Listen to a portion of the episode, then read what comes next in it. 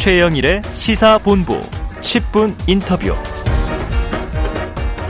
화제가 된 이슈를 콕 짚어보는 10분 인터뷰 시간인데요. 자, 대선까지는 33일 남았습니다. 어제는 대선 후보의 첫 TV 토론이 있었고요.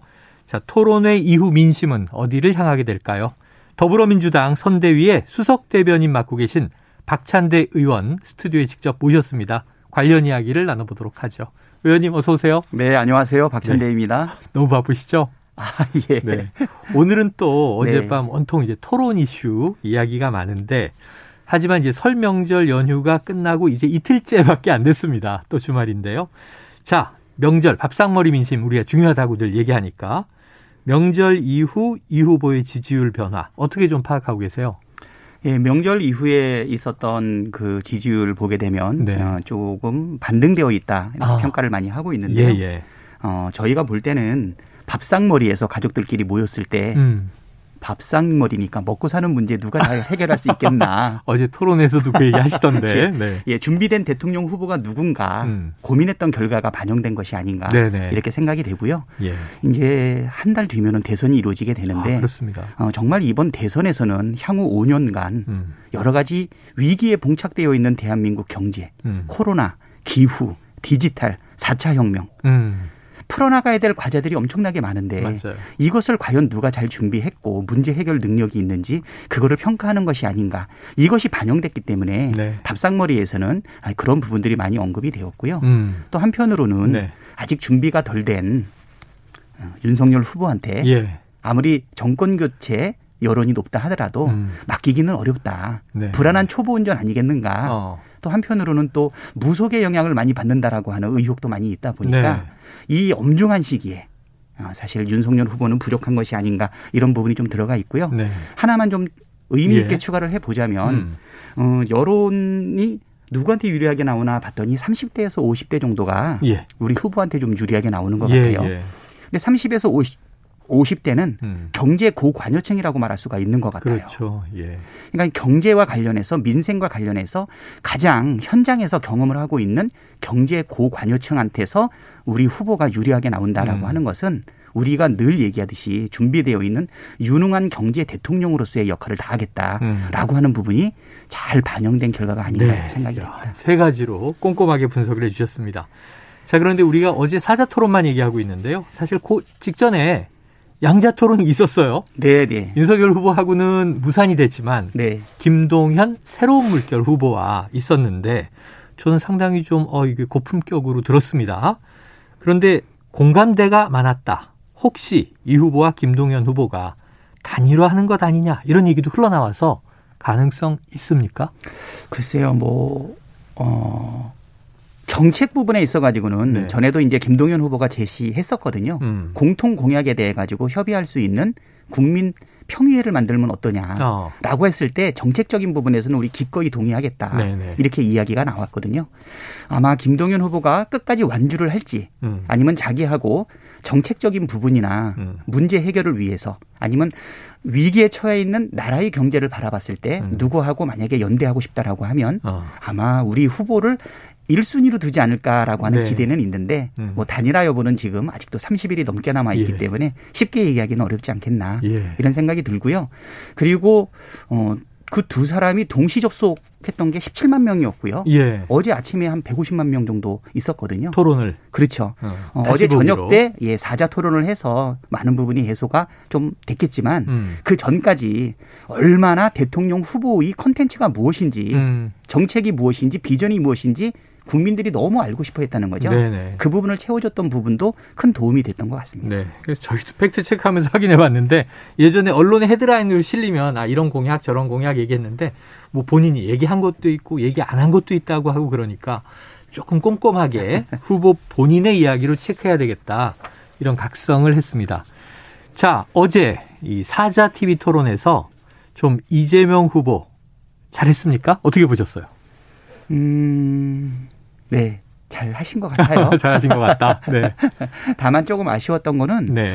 음, 사실 피로를 완전히 풀지 못하고 나오셨기 아, 때문에 어, 얼굴이 이렇게 환하지는 못했던 거. 네네네. 그 부분은 조금 아쉬움이 있는데 예. 그래도 어, 아무리 토론에 능하고 준비가 아. 많이 됐다 하더라도 어, 앞에 있는 세 사람과 토론을 나누지만 네. 실질적으로는 주권자인 국민 앞에서 네. 평가를 받고 음. 심사를 받는 것 아니겠어요? 네네. 네. 그 앞에서 떨리지 않고 어, 그 앞에서 어, 뭐랄까 어, 부담이 되지 않는다라고 네네. 하면 그거는 뭐 온전한 머슴의 자세는 아니지 않는가 그래서 아. 어, 좋게도 보이고 네, 그렇습니다. 국민들 앞에 긴장한 모습이었다. 그렇죠. 이렇게 이해하면 될 것 같으네요. 네네. 다른 후보들의 토론은 좀 어떻게 평가하시겠어요? 아, 뭐 윤석열 후보 같은 경우는 어, 사실 뭐 공약과 관련해서 충분히 숙지가 못 됐다라는 부분이 좀 어. 많이 인식이 되었어요. 네. 어, 그리고 어, 일곱자 공약을 SNS를 통해서 어, 또 이렇게 재미도 많이 봤는데 음. 어, 밑도 끝도 없이 설명을 제시해서 음. 좋은 이미지를 갖췄는지는 모르겠지만 네.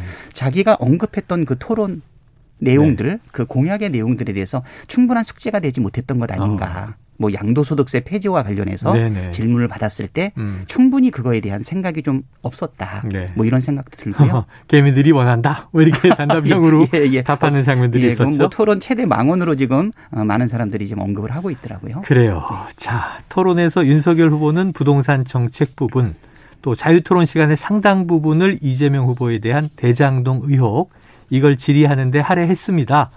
이재명 후보 이제 이익을 본 일이 없다. 방어하고 또 역공도 했어요.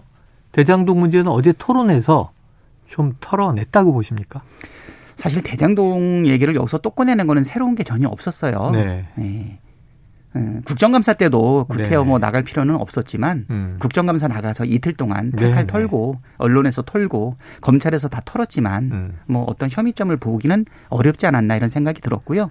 대신 그 부분에 대해서 음. 소명하는 데 시간을 쓰기보다는 담대하게 그 부분을 전환을 해가지고 네. 어, 정책과 비전 쪽으로 제시한 부분은 큰 용기 있는 행동 아니었나 네. 이런 생각이 들고요.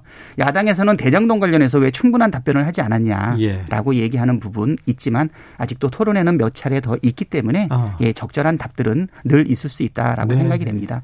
첫 토론이기 때문에 더욱더 정책에 집중했던 것 아닌가 좀 이런 생각이 들어요. 어, 지금 그 말씀하셨으니까 지금 법정 토론 세 번은 날짜가 잡혀 있더라고요. 2월 15일 이후 2월에 두 번, 3월에 한 번. 혹시 그 외에 어제 토론이 흥행이 잘 됐잖아요. 네, 시청률이 네. 엄청나더라고요. 네. 추가 토론 가능성은 있습니까? 어, 다음 주에도 한 번 정도는 잡혀 있는 것 같아요. 아, 다음 주에도 한번 네, 정도 네, 사자 토론으로. 네, 사자 토론으로. 아, 그래요. 네, 한번 기대. 뭐 확실히 이제 합의가 이루어지고 나면 발표가 이루어지지 예, 않을까. 합의가 돼야 되니까. 네, 네, 네. 하지만 모든 후보가 어제 좀 아쉬웠다는 이 표현을 스스로 했기 때문에 네. 그럼 뭐 가진 실탄을 한번 다 쏴봐야죠. 기대해 보겠습니다. 자, 이 화천대유 대주주 김만배 씨의 녹취록 파장이 있었는데 어제 잠깐 잠깐 등장은 했어요. 이재명 후보가 국감에서 얘기한 걸 여기서 또 얘기 반복하자니 비생산적이다 이런 얘기를 하면서 또 이 윤석열 후보가 공세를 계속하니 난 득본 게 없는데 오히려 부친 자택 매매가 있지 않았느냐 하는 대목 짚었고 그리고 자신에 대해선 그 씨알도 안 먹힌다 하는 이제 이야기를 언급하면서 이 윤석열은 형 카드면 죽는다. 이런 녹취가 새로 나왔다는 언급을 했는데 이거 좀 민주당에서는 심각하게 보고 계십니까? 어, 여러 번 이제 언급이 되었는데 네. 물론 뭐 구체적인 물증이라든가 녹취 내용을 네. 우리가 실제로 소유하고 있지는 않아요. 그 카드가 뭔지를 뭐 아무도 짐작을 못 하시더라고요. 근데 이제 두 가지 부분이 지금 연결이 좀 되고 있다는 네. 것이죠. 거기 보게 되면 정영학 회계사와 음. 김만배의 대화 중에 네. 윤석열 이야기가 나오잖아요. 그렇습니다. 근데 이 세 사람의 관계성을 어, 사실 우리가 짐작할 수 있는 사건이 2011년도에 있었거든요. 어. 그게 바로 부산 저축은행 대출과 아. 관련된 사건이에요. 예, 예. 지금 대장동 또는 화천대유의 어, 여러 가지 문제점의 시드머니가 되는 것이 음. 바로 부산저축은행으로부터 음. 1,155억 상당의 네. 어, 자금을 대출을 투자, 받는데요. 예, 네. 그 당시에 시행 사업을 위해서 속히 말하는 땅 작업을 위해서 어. 대출하는 것은 사실은 불법적이었는데 어. 이 부분에 대해서 어, 윤석열 주인 검사가 네. 어, 이 부분을 검사를 했음에도 불구하고 이 부분을 기소하지 않은 사건이 있지 않았습니까? 음. 거기에 보게 되면은 정영학하고 김만배가 등장을 하게 돼요. 네.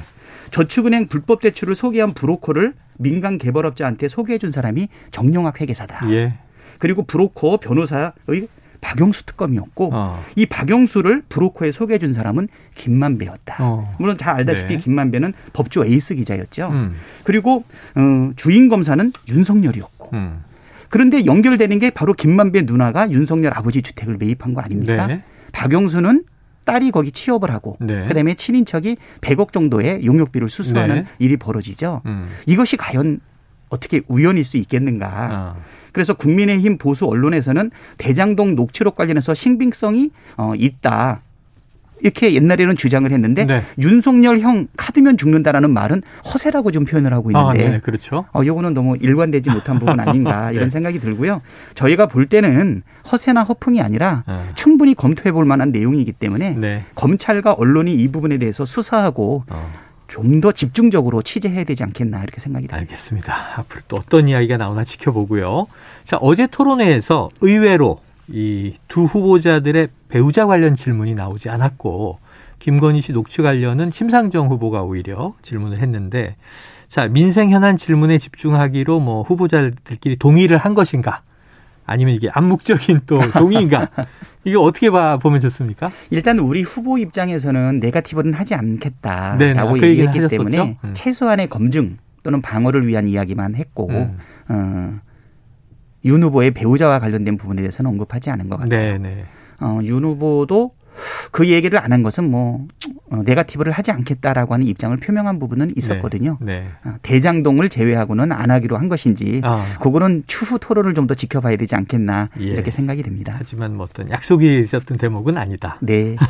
앞으로 또 토론이 있다고 하니까 지켜보도록 하죠. 자, 지금 이재명 후보의 배우자 김혜경 씨 관련 이 이슈가 최근에 터져서 커지고 있어요. 명절 연휴 중이었는데 과잉 의전, 법인카드 사용 의혹, 자, 소고기 12만 원씩 법인카드를 사용한 정황이 담긴 이 배 씨, 이게 사무관이죠. 그리고 또 제보자, 7급 별정직 공무원인데 통화 녹취도 공개됐는데 이 감사 의뢰했잖아요. 네. 결과가 빨리 나옵니까? 예, 빠르게 아마 나올 것 같아요. 네. 국민적 관심이 있고 그다음에 후보도 즉각적으로 입장문을 발표를 하지 않았나요? 음. 음. 빠른 감사가 이뤄질 것으로 보이고 있고요. 경기도도 사실관계 확인과 함께 즉시 감사에 착수할 계획이라고 네. 좀 이야기하고 있고요. 또 한편으로는 경기 남부경찰청에서도 수사하는 사건하고 같이 연결되어 있기 때문에 아. 어, 그 내용과 관련된 부분은 분명히 시시비비 빠른 시간 내에 내용이 나올 거다. 네네. 이렇게 예상이 됩니다. 그럼 이제 결과가 혹시 나오게 된다면 결과는 뭐 지켜봐야 알 수 있겠습니다만 네네. 가정적으로 자 후보나 후보의 배우자가 책임질 일이 있으면 책임지겠다 이렇게 얘기를 하셨단 말이에요. 어떻게 전개될까요? 사과하는 입장에서 음. 뭐 책임지지 않겠다라고 말하기는 어려운 것 같은데 네. 분명하게 사실관계 하나 말씀드리는 거는 예. 이 경기도 법인카드와 관련된 거는 후보자나 음. 배우자가 소유하거나 관리하지 않고 있거든요. 네. 그러다 보니까는 배 씨와 그다음에 A 모씨 사이에 음. 어, 있었던 여러 가지 부분에 법인 카드나 개인 카드가 어떻게 사용됐는지는 네. 사실은 확인하기는 어려워요. 어. 그리고 그것을 또 스스로 해명한다고 해서 신뢰성을 갖기 어려우니까 네. 오히려 공세적으로 감사 기관에서 음. 적극적으로 확인해 줬으면 좋겠다. 그래요. 그렇게 얘기한 것이고요. 네. 야당의 공세는 이어지고 있는데 예를 들면 이제 이런 대목이 있습니다. 김혜경 씨는 복용한 적이 없다 했더니 호르몬제 처방전. 요건 또 이제 약사법과 관련돼 있으니까. 근데 민주당은 초기에는 대리 수령은 없었다.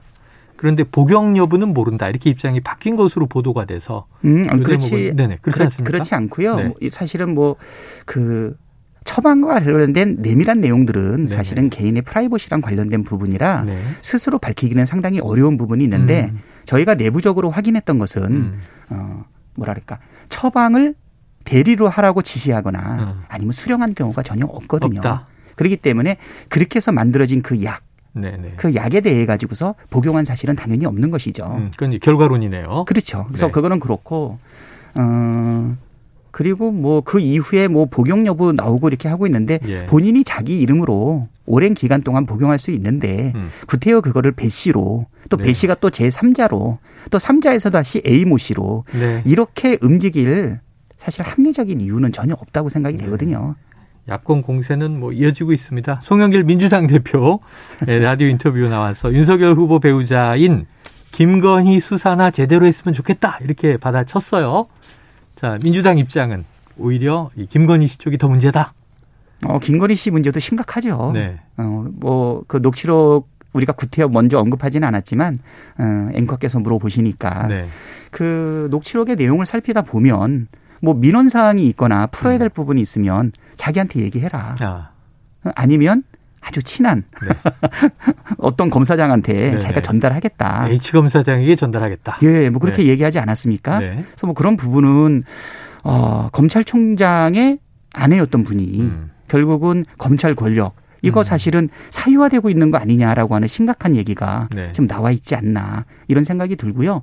그리고 또 보면은 뭐 몇 회 통화에 네, 뭐 네. 수백 번의 카톡 네. 이런 거를 봤을 때 음. 거기다 이모티콘까지 넣었다는 거 아닙니까? 음. 상당히 친밀하게 어, 검찰의 권력이 음, 부인에 의해서 사유화된다라고 하면 어, 음. 이거는 더 심각한 문제 네, 아니겠냐라고 네. 하는 합리적인 의구심을 제시하고 그다음에 네. 동, 이, 이, 부분에 대해서 처리해 달라 이렇게 요청한 걸로 이해가 됩니다. 알겠습니다. 네. 자, 배모 사무관의 또 이제 그 톡 내용이 공개되면서 야당 공세와 함께 일파만파인데 자, 그렇다면 이제 김건희 씨의 톡도 공개하라.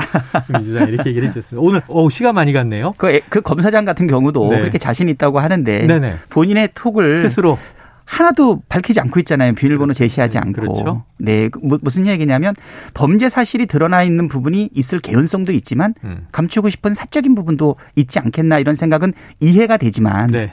어, 본인이 자기를 돌아보고 어. 누구를 지적해야 되지 않겠나 이런 생각이 듭니다. 알겠습니다. 오늘은 여기까지 듣죠. 말씀 고맙습니다. 네, 감사합니다. 지금까지 더불어민주당 선대위 수석 대변인 박찬대 의원이었습니다.